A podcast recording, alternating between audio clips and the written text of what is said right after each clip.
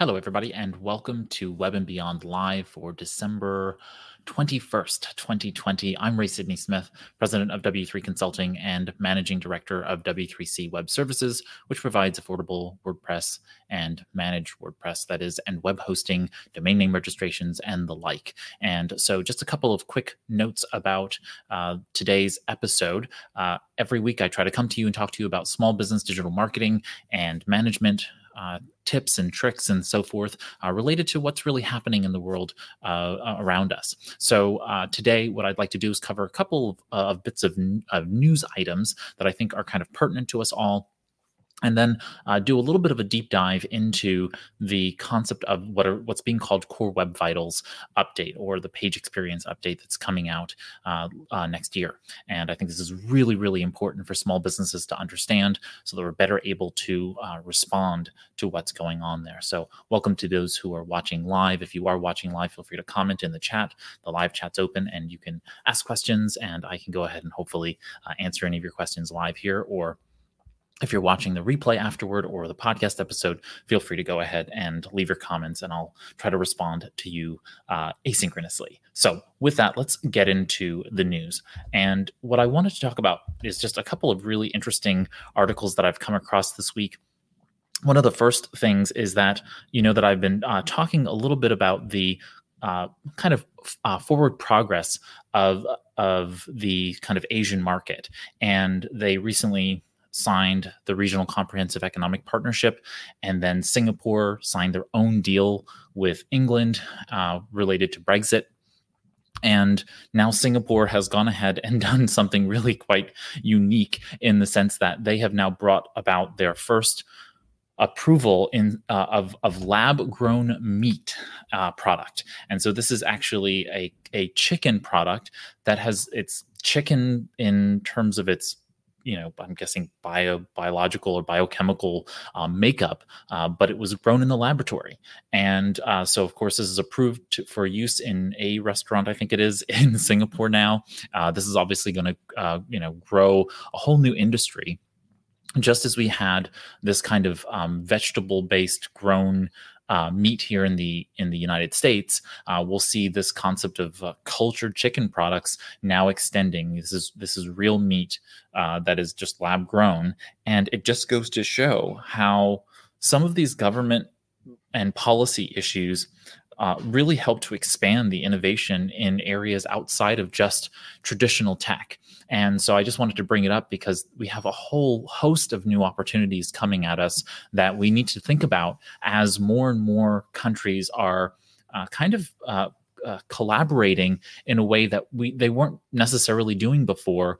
Uh, the U.S. has been kind of out of the conversation for the better part of four years under the current administration, and now here we are going into this space where the U.S. now has to kind of um, catch up. Now, again, this was a U.S. startup, so it's it's kind of interesting because it's a U.S. startup doing business in Singapore and getting this approval for this. So it's kind of a little bit odd in the sense that yes, it was a U.S. company, but they really, you know, are operating in a completely different country and will us regulators allow us to be able to do the same types of things and i'm i'm just very curious i'll be paying attention to this space as we make our way forward but i just wanted to bring that to your attention uh, next up is uh, a, just a really interesting uh, company that I came across, and I thought I would share it with you all because it's a great example of a, co- a company pivoting uh, during the COVID 19 pandemic. So, if you didn't know, there are these uh, businesses called escape rooms, and they are, in essence, uh, you know, spaces where you go uh, as you know, uh, couples, family, friends, those kinds of things go together, and they are challenged to be able to quote unquote escape from this particular room in which they are, or rooms that are are put together with these puzzles. Some of them could be scary or fun or interesting, but they're all on this time pressure to get out of the, the space in a particular amount of time. And uh, so, this, of course, was impacted by the pandemic because during lockdowns and shutdowns, they're incapable of being able to operate uh, safely with people locked in closed spaces together and this business has pivoted by creating virtual escape rooms. You're taken into a Zoom room and they walk you through the escape rooms that they have at their physical locations and this is just i mean just classic case of how you can take a physical experience and make it a virtual digital experience in that way. It requires a little bit of imagination. It requires a little bit of of grit because you you have to figure out okay well you have to create this one needed a host who would who now is in the physical space. Uh, so there's the safety of the of the individual who's now in the space with his with his coworkers or her coworkers all of those kinds of things. But they've made it work and now they have 60 minute adventures that are live. They have these various opportunities for everybody and I just think it's uh, really important for people to think about how even a business like this that requires people to come into a space have adapted and pivoted in the face of this. Uh, now they have a store here. You can go to their shop and you can find uh, board games. So they've pr- created a product business, and they've also uh, they have this online kind of do-it-yourself uh, format of it as well. Uh, so that's really also um, phenomenal. And I'm just excited to see how different businesses are making that kind of uh, pivot. Um, I apologize about the background noise if you're hearing any. And so uh, let's continue on with my next story. Um, and this one is, hold on one second, have a little tickle, technical difficulties here. Let's get over here. There we go. Um, next one is about Snapchat. Uh, Snapchat has partnered with Automattic, which is the company that uh, produces WordPress.org as well as WooCommerce and several other parts of the WordPress environment. Uh, so Snapchat has gone ahead and provided $150 ad credit. Uh, that is, if you spend $50 in advertising uh, budget, then you will uh, get $150 in ad credit on the platform if you use their new Snap Pixel, which is provided through the Snap Pixel for WooCommerce plugin. So here, what you're uh, able to do is you're able to track conversions, uh, build retargeting audiences within the Snapchat Snap Ads uh, environment, and optimize campaigns so that you can get better results obviously through those ads. Uh, this is a, a free plugin that you can add and then go to town in terms of creating that. So i just think this is really great. If you were looking to kind of uh, get in front of the younger uh, audience that is on snapchat this now is like the Facebook Pixel or any of the other uh, analytics tools that connect you to the advertising platform. Snapchat has gone ahead and uh, brought that uh, to market, and so now you can go ahead and check that out. Um, this I think I mentioned last week, but I just wanted to um, bring it up again, which is we've had this. I think I mentioned the Facebook uh, suit that is. So you know, Facebook is now being uh, sued by the federal government uh, for, and along with several other uh, states, and that case seems to have pretty strong teeth. And so we're going to see what happens to the social network as they move along. But in this particular case, Google has now two more lawsuits brought to it, brought against it by uh, by Texas and, and uh, nine other states. Uh, this one looks a, um, potentially a little bit more uh, dangerous to Google, uh, still a little bit on the political side. And so it just ends up being whether or not this uh, anti competitive practice uh, set of lawsuits really ends up impacting Google in uh, the long run. Uh, what they continue to say is that Google's ad business is, in some way, shape, or form, anti competitive and uh, Google is going to have to defend against that. Uh, the reason I bring it up is how is this going to affect you? How is it going to affect your advertising strategy going forward? How is it going to uh, affect things like Google My Business or any of the other Google products? I think very little to minimal impact will happen, uh, certainly in 2021 into 2022. So, uh, for all intents and purposes, nothing really needs to change here in terms of how Google is operating. It will, of course, lawyer up and uh, start to defend itself out there, but nothing really major is going to be happening there. One bit of uh, really big news, uh, but not really, is that Twitter is shutting down their live streaming app Periscope. So Twitter Live is, I'm presuming, going to continue to exist. And that's something that I couldn't quite understand in the various reporting that I've read. But the uh, platform Periscope itself and the app are going to be uh, uh, discontinued and shut down in March of next year. So, uh, if you if you didn't know, Periscope is the live streaming app that Twitter purchased in 2015, uh, just like they purchased Vine uh, a couple years before that, and then sunset that in 2016. Twitter has built into the platform most of these pieces and so they are in essence uh, going to be shutting it down. Uh, this is kind of sad for me because i was kind of a, a periscope fan. Um, i'm presuming that going live on twitter will continue to exist just not with the periscope app that is my understanding um, at present um, and this is this is related to the second uh, lawsuit uh, that these states are uh, the, I'm sorry, the same lawsuit that I was talking about earlier regarding that.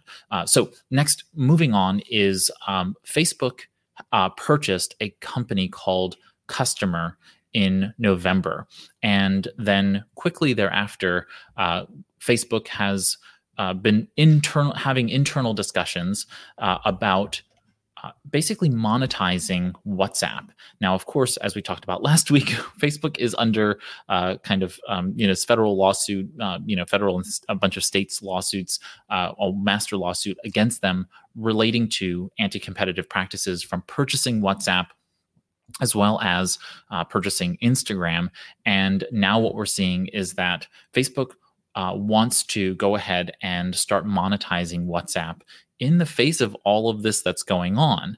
Uh, so, this is really interesting to me. We'll see what happens as they go forward in terms of trying to monetize WhatsApp. But what that really means is that WhatsApp is going to become more expensive for small businesses who are utilizing the platform. So, it has the users to be able to demand that. That's for certain. I'm curious as to whether or not this really makes a lot of sense for Facebook. Uh, long term, more importantly, does this make sense for you? If you're not already utilizing WhatsApp to connect with customers, I would imagine that this is not going to be the biggest of deals uh, for those businesses. If you're not interacting in that way, I wouldn't quite honestly. Uh, you know, be too worried about starting. Uh, but there is a factor involved, which is that as you move forward, you're going to have to be concerned about uh, whether or not you become a part of that platform with WhatsApp Business to be able to engage with customers one to one.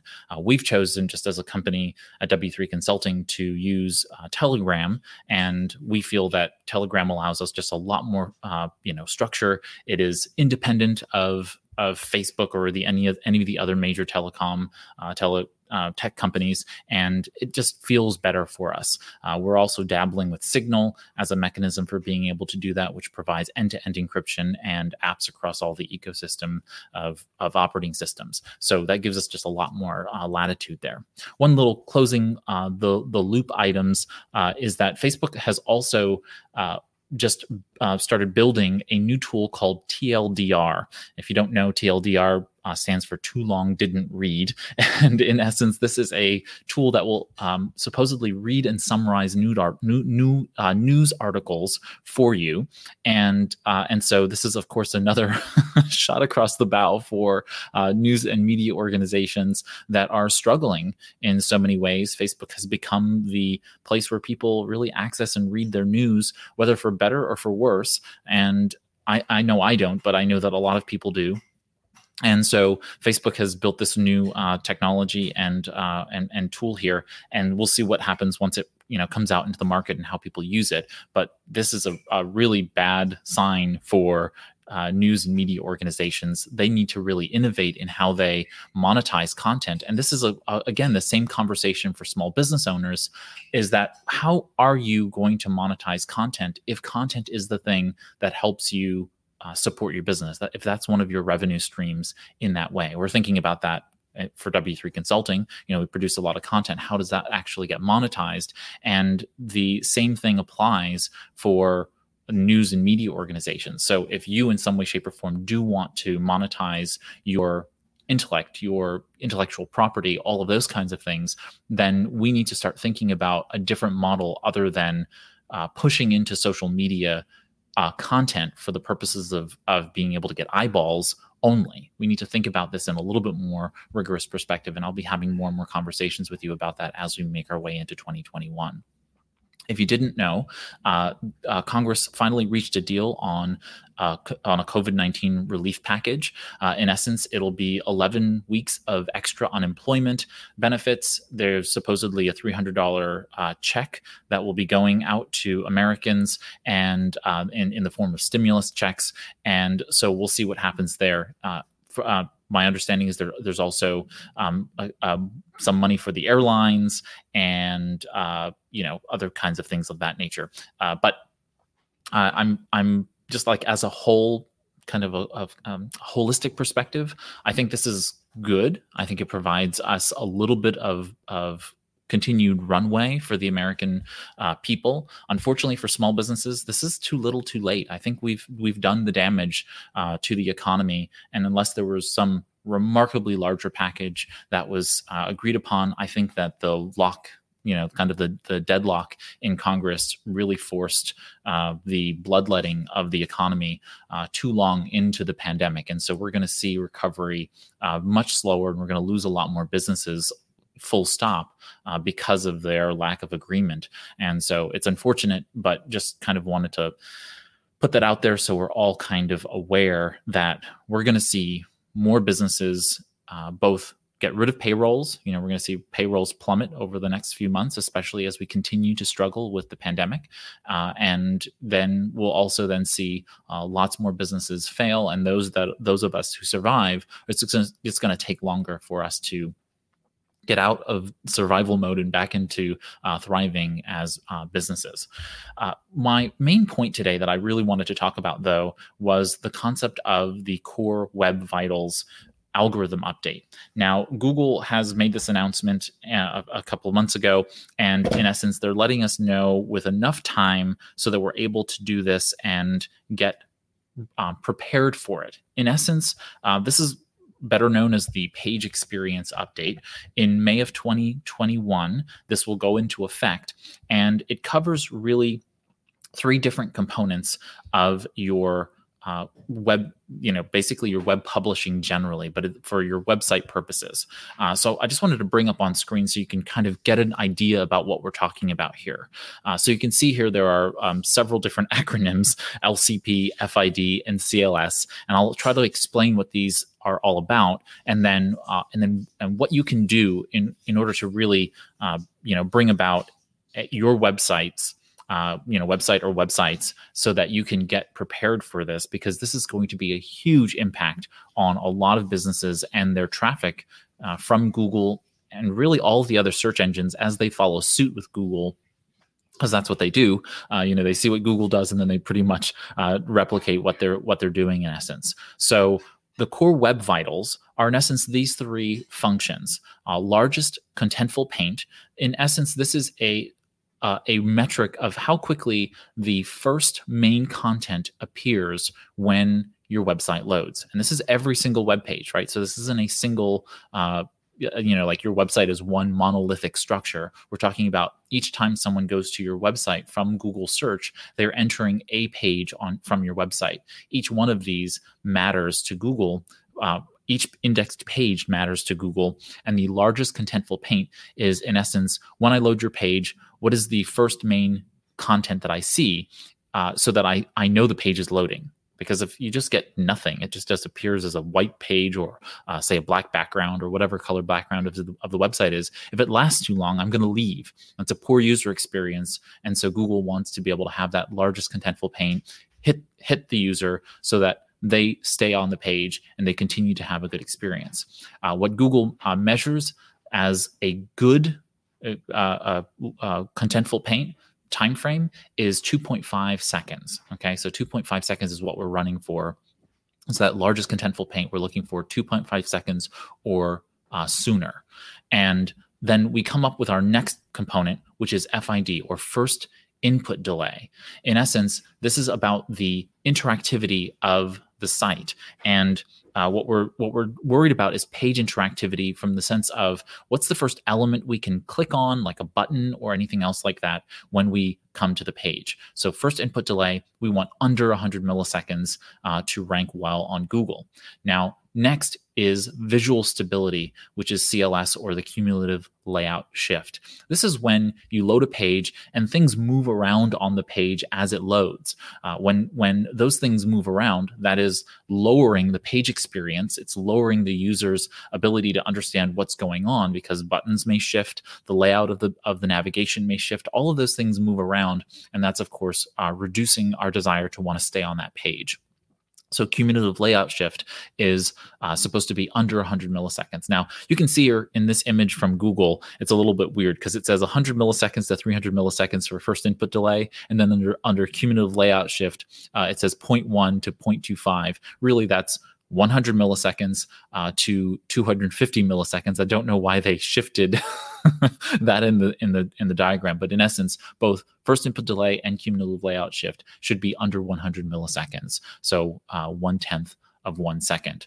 And so we want to make sure that load time, interactivity, and visual stability are all in essence uh, managed well with uh, with with regard to the update. And so while I, I can't get into all the particulars of how to do this, I wanted to bring this to your attention so that you have some, uh, you know, uh, some ability to start figuring this out and making some changes. So, what I wanted to do then is to um, give you some suggestions in terms of what you can do to be able to start the process. So, we have about, you know, this is May, so we have about six months uh, to be able to start making this uh, changeover. And it's going to be really important that we start doing these things. One is my suggestion would be to make sure that you claim your property, claim all of your websites with Google Search Console. Uh, by doing so, you will be able to go ahead and uh, pair that website uh, with uh, Google Search Console, but but also with the uh, page speed insights, and then start to do some uh, integrated um, analysis of what's going on on your website. And so uh, to give you some understanding, what I've done is I've actually gone ahead and run this on several uh, websites of mine, uh, just so that you can kind of see. So, Anything But Idle is one of my podcasts. And as you can see here, um, I've paired it with Google Search Console and then uh, with Google Search Console, it gives me a quick link to be able to see the page insights uh, page speed insights for this particular thing. Now, there are two different columns here. There's one for desktop and one for mobile. And as you can see here, uh, we have some room uh, for improvement when it comes to our our website here for anything but idle, which is great to know. Okay, uh, but uh, quickly on, on the desktop, it's 87. So we're right in that range. We're like three away from being good, right?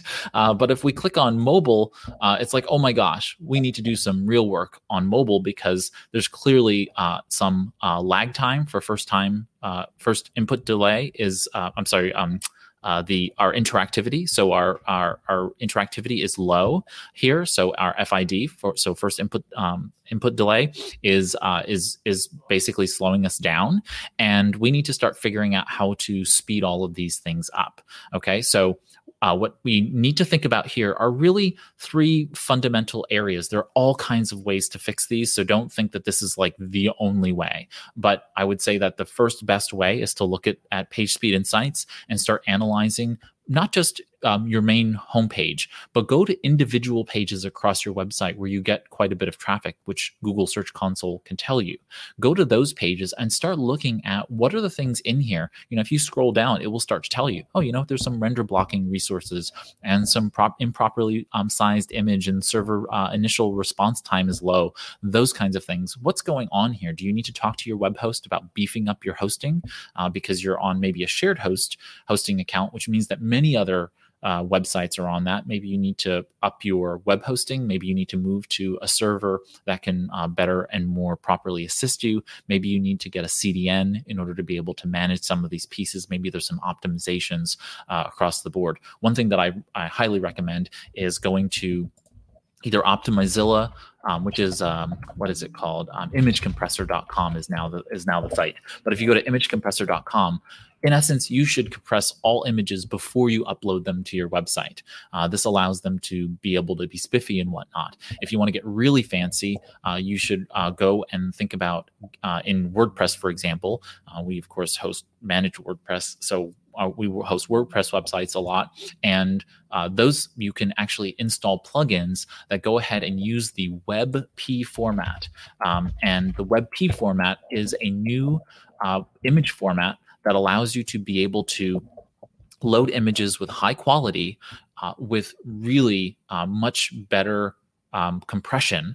And so this really makes for a, a, a, much better web experience for most people. Uh, you know, Google has really pushed the WebP format, and now you can actually load websites using WebP dynamically in WordPress using some plugins. Okay, so we want to really think about the things in which we can do to make this uh, possible. Uh, you know, we we definitely need to think about server response and how good your server is using CDNs to their best effect, so that we can have better um, access to uh, local content from where we are logging in and accessing those pieces and uh, not a lot of this stuff is going to be able to be done solely by you. You're going to probably have to find a developer if you're not, uh, you know, technically savvy. So I just you know want you to reach out to those folks you are working with to make your websites uh, go live and uh, stay maintained now is the time to have those conversations with them uh, touch base with them and start figuring those pieces out i would not also uh, kind of my recommendation is that even if you use something like Squarespace or Wix or Weebly, or if you're on Shopify or something else like that, you should run your websites through those tests anyway. Go to the page insight page speed insights test and run your site and see what's going on there. Uh, for example, I ran mine through um, for our uh, community platform.